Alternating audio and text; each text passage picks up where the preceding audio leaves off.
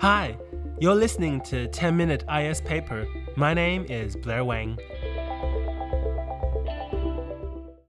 Today's paper is called Social Media in Times of Crisis Learning from Hurricane Harvey for the Coronavirus Disease 2019 Pandemic Response by Milad Mirbabaie, Deborah Bunker, Stefan Stieglitz, Julian Marx, and Christian Ehnisch. Published in the Journal of Information Technology in 2020.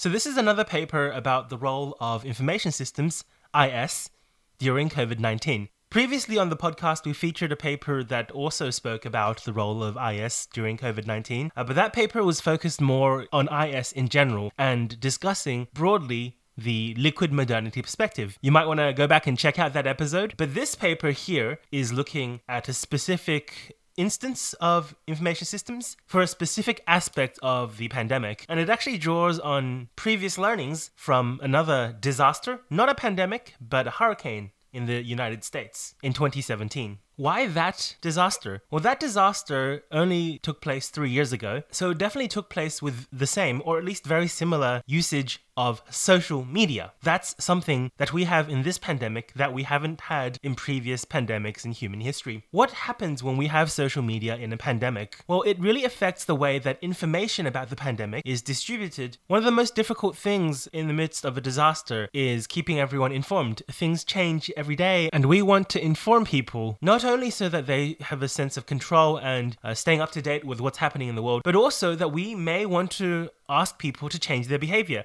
That's been a big feature of this pandemic, that the recommendations from the scholars and the experts and the scientists will change. And that we need to let people know that, for example, they need to start social distancing, or they need to start wearing face masks, or that uh, there's new lockdown laws in place, and so on. Before the advent of social media, the distribution of this kind of information was really in the hands of certain organizations who have been delegated the privilege and the responsibility to vet messages and then to disseminate it into the public. But we're now living in the world where anybody can hop onto Twitter, can hop onto Facebook, or whatever social media platform of choice, and they can start essentially conveying the news. In fact, we're living in a world where a lot of people primarily get their news from their social media feeds. And that's really a double edged sword, because on one hand, and I quote from the paper, social media platforms hold the possibility to augment emergency warnings, crisis response actions, information seeking and broadcasting, collecting donations, hierarchy free collaboration. These are all great things.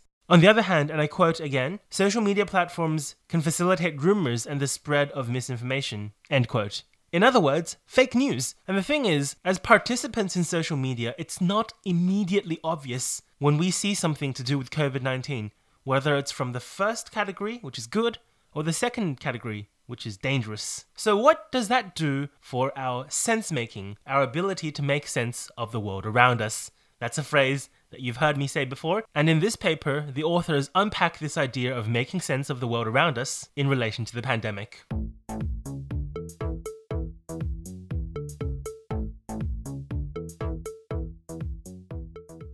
So, to answer that question, the authors first have to define some of the theory behind how people make sense of things. There are three concepts. The first of which is sense making. I mean, that is to make sense of the world. So, the way they define that is so they give a few definitions, but the one I think makes the most sense, um, page 198, it's about forming and supporting mental models involved in understanding a problem that needs to be solved. So, making sense of the world is to be able to have some representation of it, some model in your head. The second idea that the authors introduce is sense giving. We often have various different ways to make sense of the world, various different models, and sometimes competing models. Sense giving is when someone else advises us on which of those is the preferred definition of reality. This is when we switch on the news or when we go on social media and someone says, maybe you thought that COVID 19 works like this, but actually it's less likely to infect you if you are, for example, under the age of 10. Now, sometimes, of course, sense giving from other people isn't correct? Um, I remember in the early days of COVID, uh, there was this wild rumor that if you could like hold your breath for 10 seconds and your lungs don't hurt, something like that, then it proves that you don't have COVID. And that's an example of someone doing sense giving, uh, but not necessarily in a factually accurate way. So the third idea that the authors introduce here is sense breaking.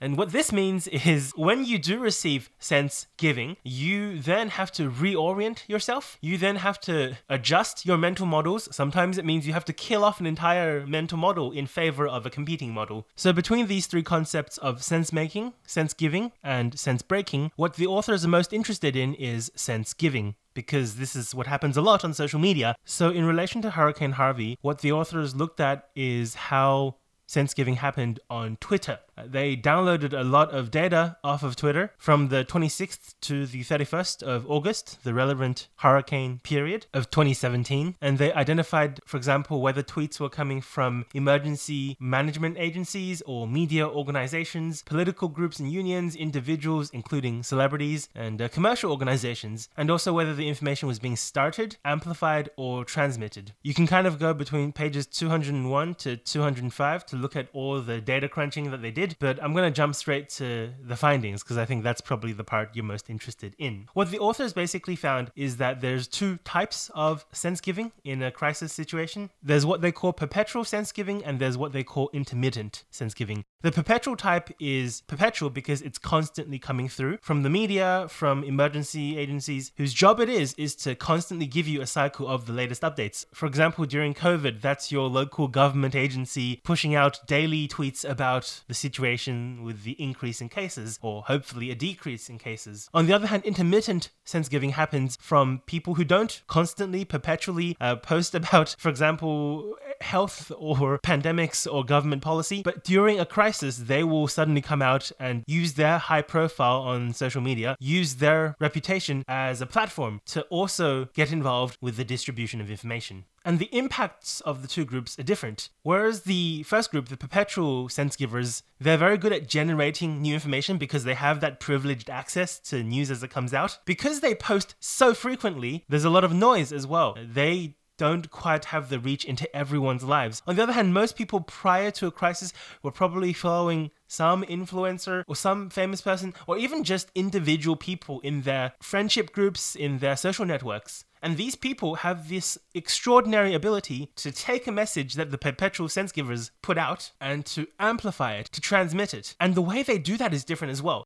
The perpetual sense givers, their power is in their authority, their factuality. But on the other hand, with the second group, with the intermittent sense givers, their power is in their different ways of communicating. With influencers, for example, that they add their own opinion to this, that they emphasize, for example, that this message is really important, or even to use humor, to use certain expressions that reach certain groups. Whereas the perpetual sense givers can start a message well, they don't have the same power to transmit and amplify that message and to disseminate it across society. So, how do these insights help us with the COVID 19 pandemic? Well, one idea is that you get these two groups and you get them to collaborate, to work together. You want to make sure that the first group, essentially the authorities, have a clear message, that it's put out nice and early, because then you can make sure that you give enough time and enough clarity for the second group, for the influencers, for the individuals to tailor that message, to think about how to leverage their own profile, their own reputation as a platform, to retweet it, to share it, to make sure that it gets out. In other words, the best work happens when the first type act as, and I quote from the paper, information hubs of authoritative character, and when the second type use their status to affect public discussion. That's page 208. The authors do mention that uh, this hasn't been done necessarily very well. That, for example, a lot of the advice about social distancing wasn't communicated effectively according to this pattern. But going forward, not just for this crisis, but hopefully for future crises as well, this vision of an effective arrangement of perpetual sense giving and intermittent sense giving is something that we can do much better to really help people in an accurate and timely way to make sense of the world around them. This has been an episode of 10 Minute IS Paper. Thanks for listening. The music on this podcast is composed and performed by Kevin MacLeod and generously licensed under Creative Commons. You can find out more about this podcast at www.tmisp.org and you can reach out to me, Blair Wang, at www.blair.wang.